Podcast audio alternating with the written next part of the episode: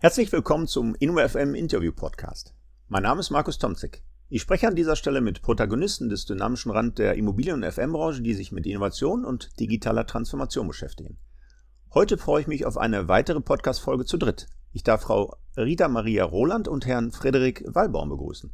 Frau Roland ist Director und Herr Wallbaum Senior Associate äh, im Real Estate Team der PwC. Herzlich willkommen nach Frankfurt zum InnoFM Podcast. Ja, vielen Dank und äh, danke auch für die Einladung zu Ihrem Podcast. Hallo auch von meiner Seite. Ja, PwC war aber korrekt, oder? Also Deutschlands führender Wirtschaftsprüfungs- und Beratungsgesellschaft firmiert unter dieser Marke PwC und nicht mehr ähm, mit der lang ausgesprochenen Price Waterhouse Coopers war das, glaube ich, damals. PwC ist korrekt, ne? Richtig. Wunderbar. Ja, das ist übrigens ja nicht nur eine weitere Folge zu dritt, wie gerade erwähnt, sondern auch meine erste Podcast-Folge mit Beratern. Und sie sind ja jetzt aufgefallen, nicht nur mir, sondern einer großen Gruppe von Hörern bei der diesjährigen virtuellen Surfpark äh, mit einem tollen Beitrag. Von daher freue ich mich ganz besonders, Sie heute hier in der Podcast-Folge begrüßen zu dürfen. PwC macht ja im weitesten Sinne, wenn ich das äh, richtig so zusammenfasse, Rechtssteuer- und Strategieberatung. Aber was mich zunächst am Anfang interessiert, äh, wie hängen denn die Beratungsleistungen dieses Real Estate und Transition Service äh, Bereiches am klassischen Prüfungsgeschäft? Ist das ein Abfallprodukt oder ist das in weiten Teilen ein unabhängiges Geschäftsmodell? Es gibt ja auch diese Debatte und Diskussion um die Regulierung und Vereinbarkeit der Abschlussprüfung zu Nichtprüfungsleistungen. Ähm, ist da der Real Estate-Bereich gar nicht betroffen? Vielleicht da zu Anfang eine kleine Einordnung. Ja, gerne. Da können wir gerne was zu sagen. Also grundsätzlich ist das bei Real Estate genauso wie mit allen anderen Branchen auch. Wir haben ja auch äh, verschiedene andere Industries, die wir abdecken, sei es Healthcare, Retail, Consumer etc.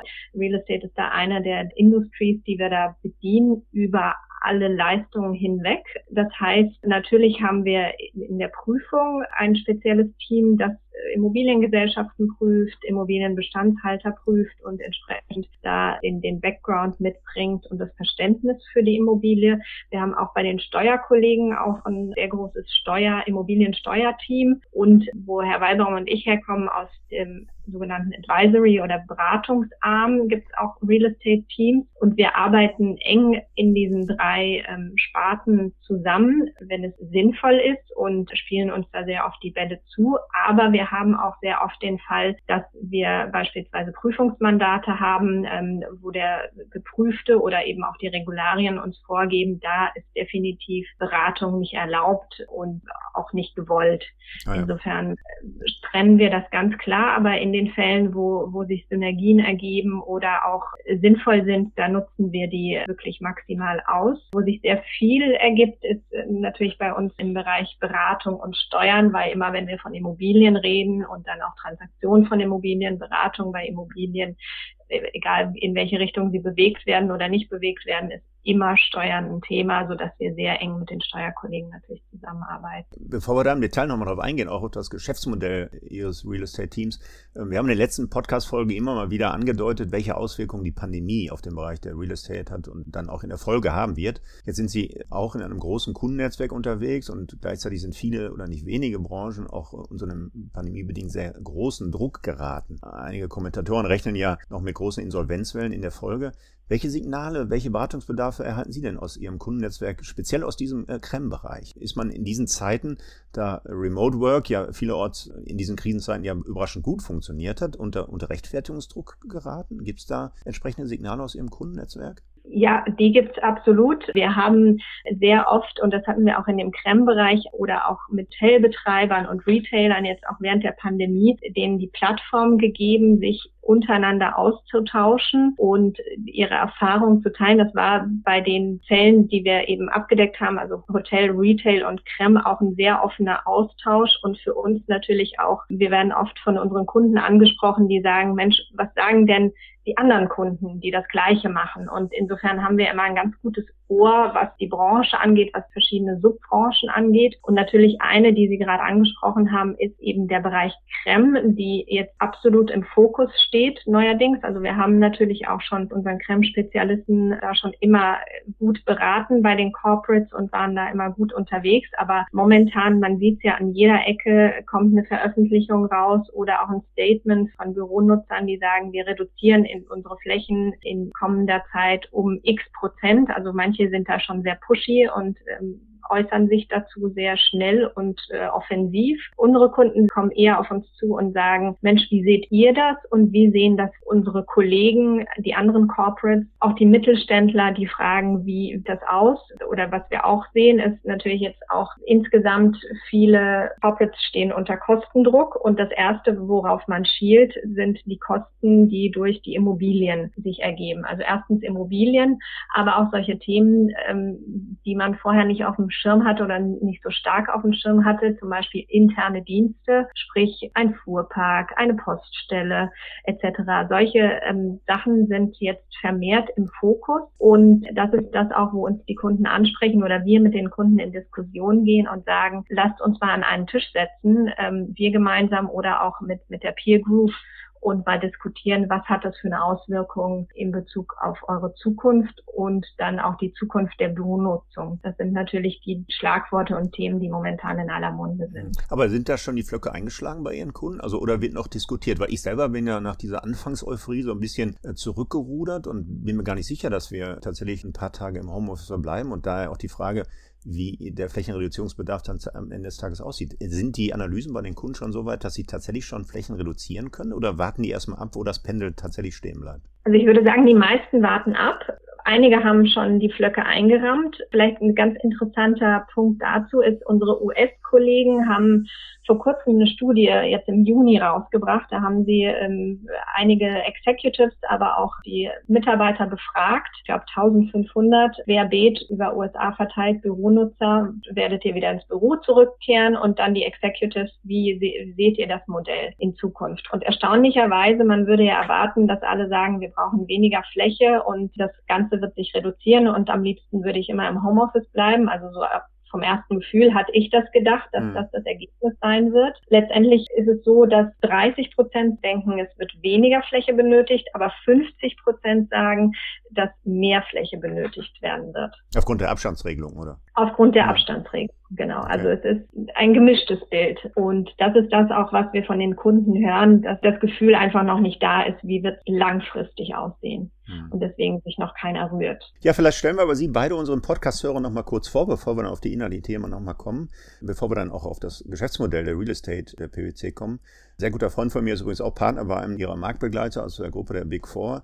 Als ich mich seinerzeit für diese akademische Karriere entschieden hatte, da hat er mit einem Augenzwinkern kommentiert, was willst du denn mit diesen ganzen akademischen Titeln, ne? Doktor, Prof und so, ne? Er hatte zeitgleich Berufsexamen nah gesammelt, ne? Also Steuerberater, Wirtschaftsprüfer und das sei doch viel werthaltiger, hat er gesagt. Sie beide, glaube ich, haben nicht diesen Weg über die Berufsexamina gewählt, sondern sind über ganz andere Wege zu PwC äh, eingestiegen. Vielleicht stellen Sie unseren Hörern kurz Ihren Werdegang vor, wie Sie bei der PwC gelandet sind und normalerweise würde ich sagen, Ladies first. Frau Roland, jetzt äh, müssen wir den Herrn Wallbaum mal langsam mal einbinden. Vielleicht fängt er, fängt er, fängt er an, seinen Weg zur PwC mal zu skizzieren. Sehr, sehr gern. Äh, vielen Dank dafür. Tatsächlich mein Background sehr immobilienlastig. Bereits äh, kurz vor dem Abitur mein erstes Praktikum in die Richtung der Immobilienwelt gemacht und dann seitdem dort geblieben. Schon den Bachelor in Richtung Immobilienwirtschaft und Management studiert, damals an der HWK in Holzminden in Südniedersachsen. Dann also da durchaus den wissenschaftlichen Weg gegangen, bis zum Master dort geblieben. Zwischendurch mal etwas über den Tellerrand geblickt, dann auch was die Assetklassen anging, also weg von der Immobilie in einem Auslandssemester in UK eher Richtung Finance und Investment gegangen und dann ähm, ja während dieser Zeit auch schon diverse Praxisstationen sammeln können, sei es bei Asset Managern oder Fondsmanagern gewesen. Und tatsächlich eine Station war auch damals PwC für ein halbes Jahr schon hier in Frankfurt.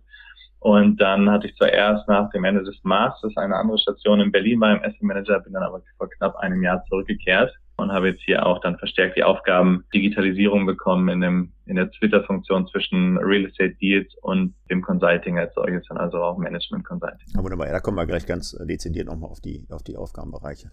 So, Sie verzeihen mir hoffentlich, äh, Frau Roland, dass wir dem äh, Herrn Wallbaum den Vortritt gelassen haben, aber auch Ihr Weg ist natürlich nicht minder interessant für unsere Hörer.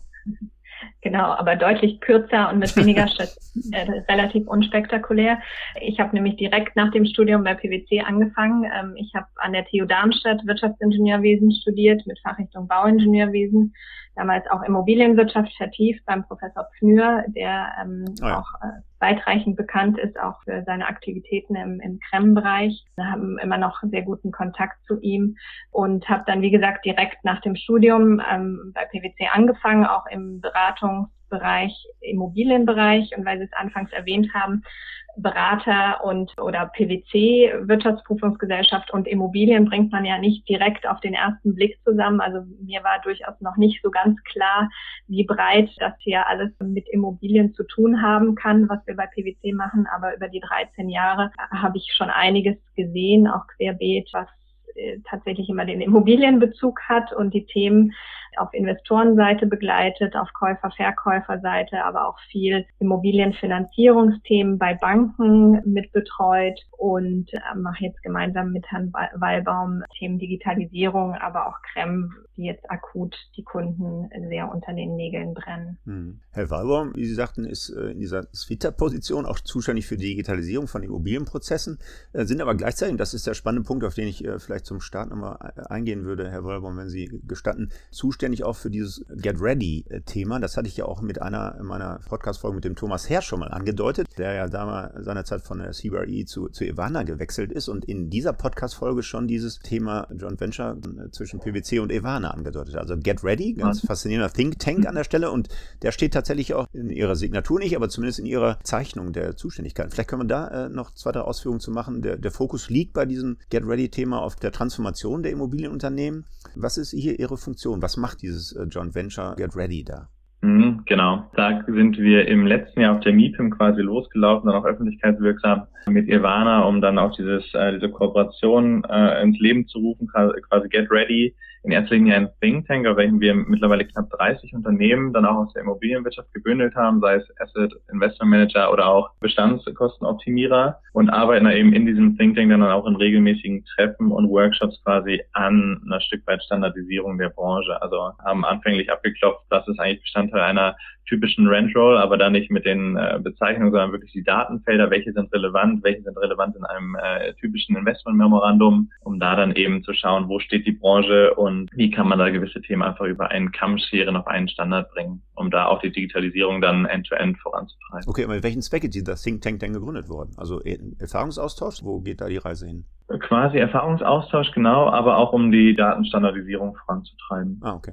Das sind so die, die Hauptsteckenpferde, dann auch der Kooperation, weil wir gesehen haben, okay, wenn die, wenn die Unternehmen für sich loslaufen, äh, erreicht man weniger schnell die kritische Masse, als wenn man dann quasi Konsortialansatz wählt und eben unterschiedliche Akteure, Akteure in dem Fall auch mit einer relativ hohen Marktabdeckung, was die äh, Assets under Management hierzulande angeht, ähm, da braucht man einfach eine ganz andere Strahlkraft auch. Mhm.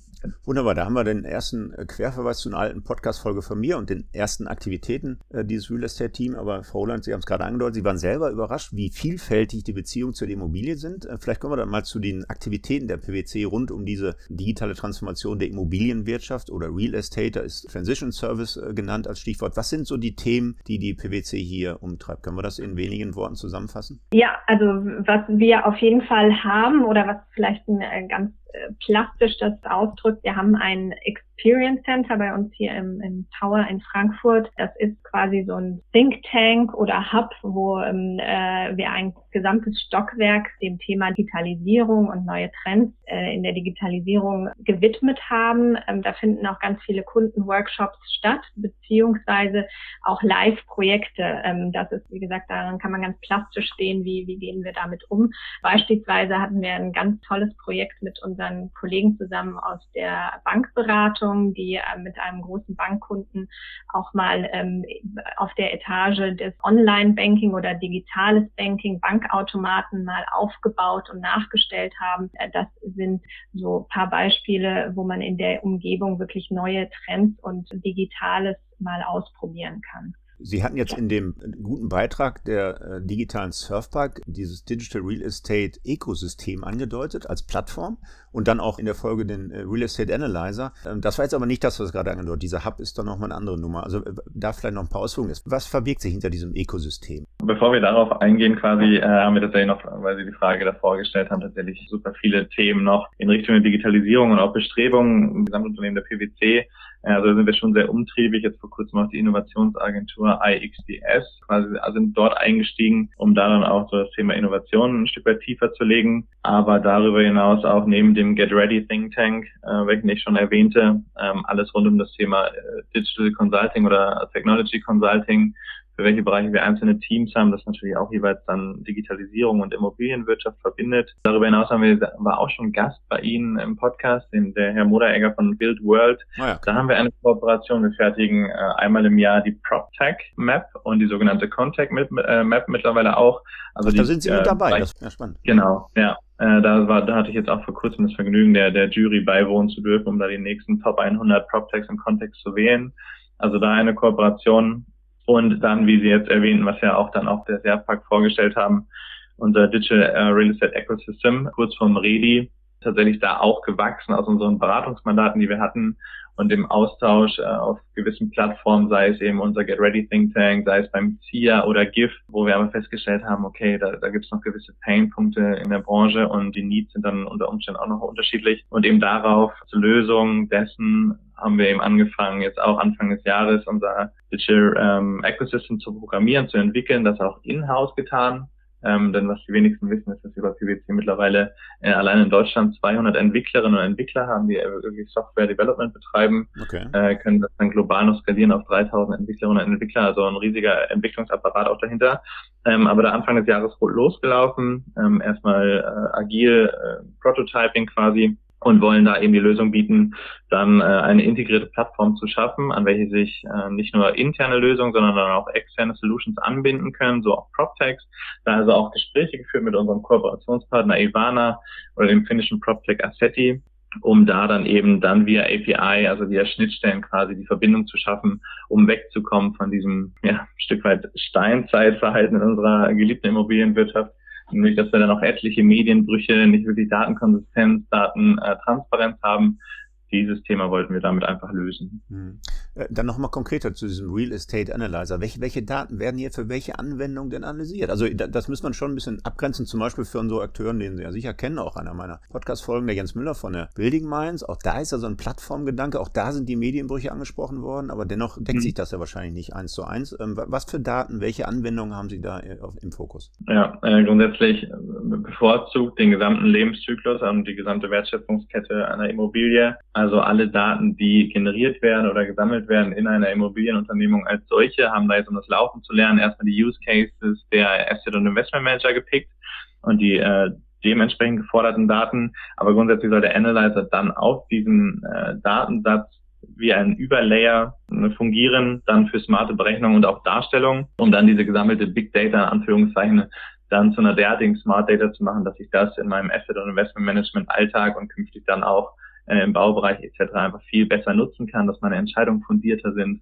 und ich einfach schneller äh, auf gewisse Trends und Themen reagieren kann als Akteur. Okay, das heißt aber, dass äh, diese Plattform, dieser Real Estate Analyzer dann quasi äh, einen Datenpool zur Verfügung stellt, intern bei der PwC, um dann Beratungsleistungen mit Benchmarks äh, zu füllen? Oder ist das tatsächlich so, dass Sie das als SaaS-Lösung verkaufen Ihren Mandanten? Nee, tatsächlich als SaaS-Lösung, aber auch äh, je mehr Daten man sammelt und wenn es da das Go der Kundinnen und Kunden gibt, dass wir die anonymisiert verwenden dürfen, ähm, natürlich auch ein viel besseres Benchmarking präsentieren können, genau. Und auf dem Weg dorthin zum digitalen Asset Manager dann auch äh, mit Consulting-Leistungen beraten können. Jetzt ist das natürlich ein hoher Anspruch, den gesamten Lebenszyklus hier zu fokussieren mit den entsprechenden Daten. Ich werde übrigens einen Podcast machen mit dem Holger Knu von Microdat FM, der beklagt, dass da ja kaum Datenstandardisierung vorliegt, äh, wo dann auch vieles äh, der Digitalisierungsmenü ein Stück weit dran hapert und er eben im VDI-Fachberat, mit dem ich auch angehöre, ein Stück weit dann Impuls setzen will jetzt in Zukunft. Wo kommt denn die Datenstandardisierung her, die ja zwingend nötig ist, um eine solche Plattform auch zu betreiben?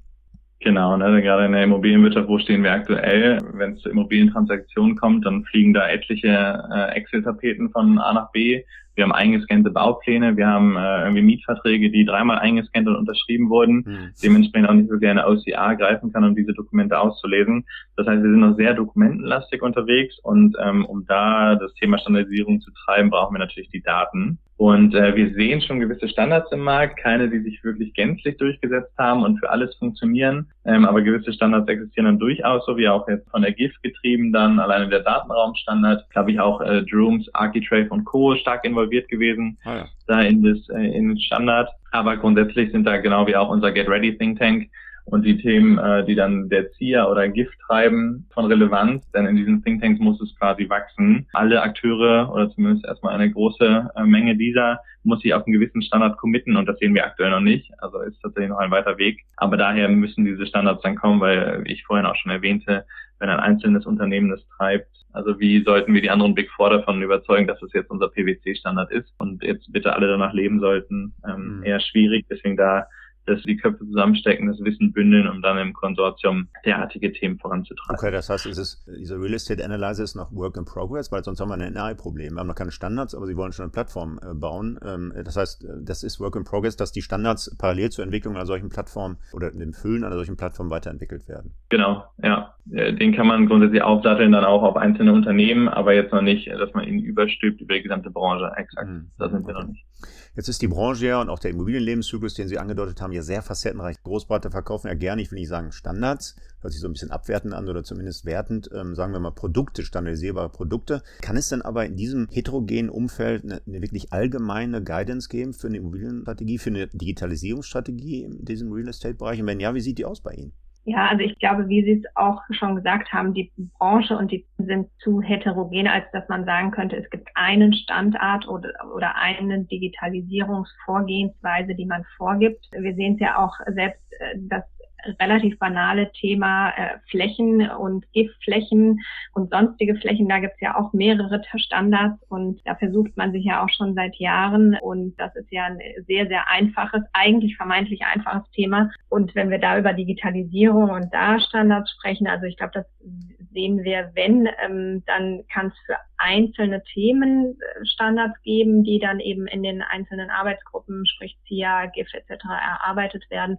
Aber ein Gesamtvorgehen vorzugeben, ähm, sehen wir als schwierig an. Mhm. Vielleicht noch ergänzend dazu. Ja, gerne. Tatsächlich, da muss das Rad unter Umständen gar nicht neu erfunden werden, denn wie gesagt, erste Standards existieren diese sollte man dann auch gerne weiterentwickeln. Und wir sehen in anderen Bereichen, und davon profitieren wir als PwC natürlich auch mit den unterschiedlichen Industries, Branchen und Bereichen, die wir abdecken. Wir sehen, dass es in anderen Branchen oder Industries, dass man da durchaus schon weiter ist. Sei es jetzt der Open Banking Standard äh, PSD2, der in den letzten Jahren dann auch ins Leben gerufen wurde, oder äh, der HDMI, das HDMI-Konsortium oder Bluetooth. Also da waren durchaus Akteure auch in der Lage, die Köpfe zusammenzustecken und einen gemeinsamen Standard zu erarbeiten. Oder ja, wie wir es im Construction-Bereich jetzt auch haben, äh, BIM, also Building Information Modeling, durchaus möglich ist, wurde ja schon in der Vergangenheit gezeigt. Und deswegen glauben wir noch fest daran, arbeiten auch weiterhin an diesem Standard, auch gerne auf unserer Plattform Get Ready, denn wir der Überzeugung sind, dass da weitere Insellösungen, wie sie es gerade schon zuhauf gibt, da nicht zielführend wären. Hm.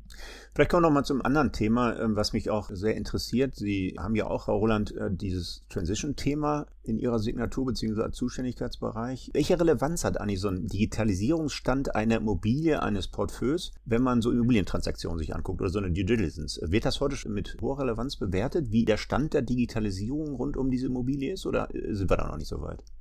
Ja, bin ja auch an sehr vielen Transaktionen auf Käufer-Verkäuferseite beteiligt. Das, es werden vermehrt neue Tools genutzt, aber es ist noch nicht so weit, wie es sein könnte. Was wir aber sehen, wenn neue Technologien oder auch mehr Digitaleres genutzt wird, ist man einfach eindeutig schneller in der Transaktion. Also es ist ein Wettbewerbsvorteil in der Hinsicht, dass man schneller durch den Prozess kommt, indem man Transparenz schafft. Das ist ja das große Stichwort. Der Käufer kann viel besser das Asset einwerten und da auch viel schneller zu einer realistischen Preisfindung kommen. Okay, da meinen Sie den Prozess der Preisfindung jetzt. Ich hatte ja in einigen Podcasts schon angedeutet, dass man im Grunde ja so eine Patientenakte für die Immobilie äh, mal haben, wo, wo auch im Transaktionsfall die dann weitergegeben wird an den Käufer. Ne? Und wir nicht immer wieder ja. das Rad neu erfinden. Das ist äh, unbestritten und da kann ich auch sicherlich nachvollziehen. Was ich aber auch meinte, Frau Roland, war die Frage bei der Wertermittlung. Also wenn ich zum Beispiel den Cube in Berlin äh, mir anschaue, im Vergleich zu einem Standorten in anderen äh, Stadtteilen von Berlin, die ein bisschen älter sind,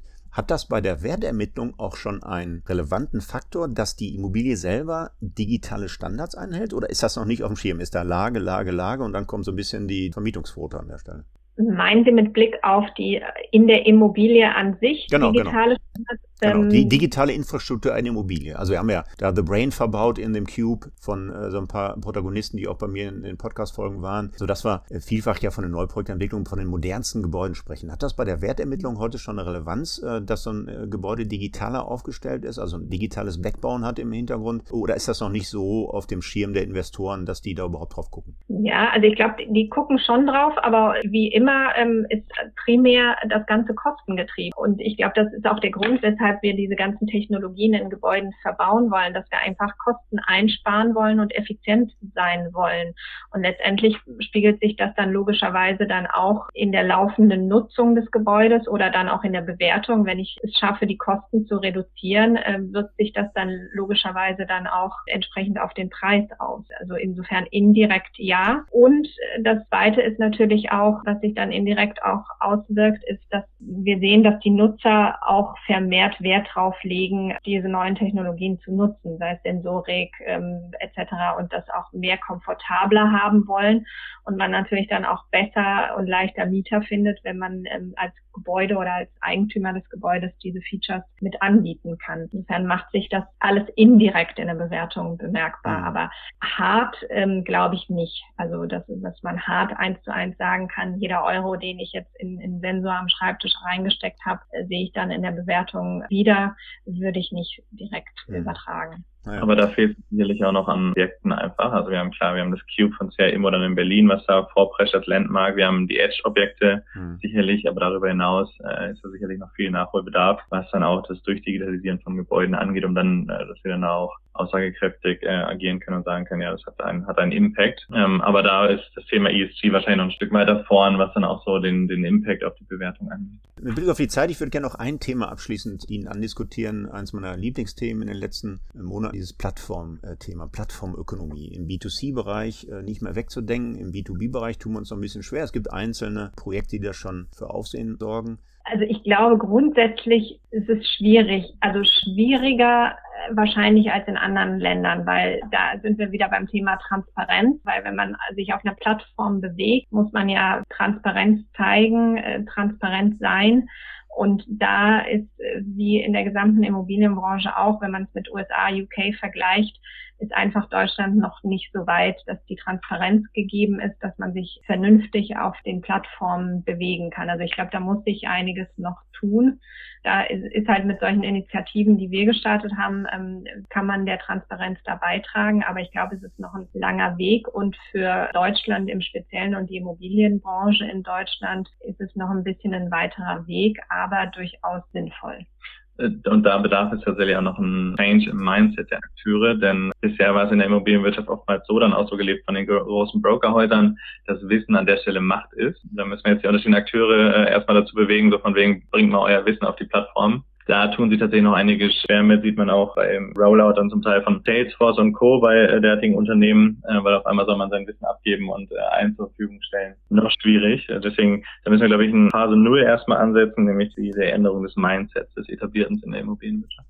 Ja, wunderbar. Es ist äh, der gesamte Prozess. Aber ich wollte Sie nicht unterbrechen. Äh, Frau Roland, Sie haben noch mal Luft geholt, oder? Genau. Eigentlich wollte ich nur noch mal die Brücke schlagen, also Thema Transparenz und auch Plattform, weil wir es ja eingangs erwähnt hatten, was treibt gerade unsere Kunden, aber auch die Branche um. Und das ist in der Tat dieses Thema, wie wird sich Büronutzung oder auch Immobiliennutzung in Zukunft entwickeln durch eben die Corona-Entwicklung. Und da hatten wir ja auch eingangs erwähnt, die Krem-Abteilung jetzt stark im Fokus und auch unter Kostendruck. Bisher waren ja immer die Krem-Abteilungen, die nicht beachteten äh, das Übel, was irgendwo mitgeschleppt wird, haben nicht den Stellenwert, den sie eigentlich verdienen, jetzt stark im Fokus. Und da glaube ich, wenn jetzt Handlungsbedarf besteht und auch Kosten da eingespart werden müssen, ist das vielleicht auch eine Chance, in diesen Bereichen jetzt anzusetzen und damit der Transparenz anzufangen und da verschiedene Wege zu finden, auch beispielsweise in dem Creme-Bereich erstmal den Bestandshaltern aufzuzeigen, ihr müsst erstmal wissen, wie viel Bürofläche habt ihr im Bestand, wie viele Mitarbeiter nutzen das, wo soll wollt ihr hin und da verschiedene Szenarien mal durchzurechnen. Und da ist durchaus ein Plattformansatz sinnvoll, weil man sich da austauschen werden muss und kein Unternehmen da für sich alleine entscheiden kann, weil eben durch das Corona-Thema, das ist wirklich ein globales Thema ist, wo man Köpfe zusammenstecken muss und dann eben die Szenarien durchrechnen muss, bevor man dann Entscheidungen treffen kann. Insofern glaube ich, ist das ein guter Aufhänger und ein guter Aufrüttler für die Branche auch, sich da Gedanken zu machen, wie man da gemeinsam vorangehen kann. Ja, da war die Krise sicherlich eine Blaupause oder Disruptor sogar. Denn wie war das jetzt zuletzt seit, seit Lehman gefühlt immer nur höher, schneller weiter in der Branche? Und auf einmal tatsächlich müssen wir uns hinterfragen, äh, wo laufen eigentlich die Kosten auf und äh, was kann man da unter Umständen optimieren. Und diese Needs sind in jedem Fall gewachsen jetzt durch die Krise. Genau, und wir sagen ja deshalb immer, der größte Treiber ist der Handlungsdruck von außen. Und der ist nun mal so groß, dass äh, man Bewegung äh, registriert an der Stelle. Ne? Wo das dann mal endet, ist eine spannende Entwicklung und Sie haben im Grunde meine Funktion übernommen, Frau Roland, Herr Walbaum, haben den Bogen geschlagen zur Anfangsdiskussion rund um die Entwicklung der Pandemie. Da sind wir am Ende jetzt nochmal kurz darauf zurückgekommen, ne? was die Strategien der, der Kreml-Abteilung angeht, ist eine ganz spannende Entwicklung. Können wir nicht vorhersagen. Das heißt, wir müssen den Entwicklungsprozess gemeinsam mitgestalten. Da freue ich mich drauf. Wir werden den Kontakt halten und sicher das andere Thema nochmal ähm, gemeinsam diskutieren. Vielleicht nochmal die Köpfe zusammenstecken, würde ich mich freuen. Auf jeden Fall für heute bedanke ich mich für diesen inspirierenden Podcast. Frau Roland, Herr Walborn, herzlichen Dank. Vielen Dank Ihnen auch. Auch wir haben zu danken. Alles Gute für Sie. Ja, das war der ENOFM Podcast mit äh, Rita Maria Roland und Herrn Frederik Wallbaum. Wir hören uns wieder in 14 Tagen. Am besten gleich auf einer der üblichen Plattformen wie Spotify, iTunes, Deezer, Soundcloud abonnieren und dann wird Ihnen die nächste Folge an einem Freitag um 8 Uhr gleich angezeigt. Bis dahin wünsche ich Glück auf und bleiben Sie gesund.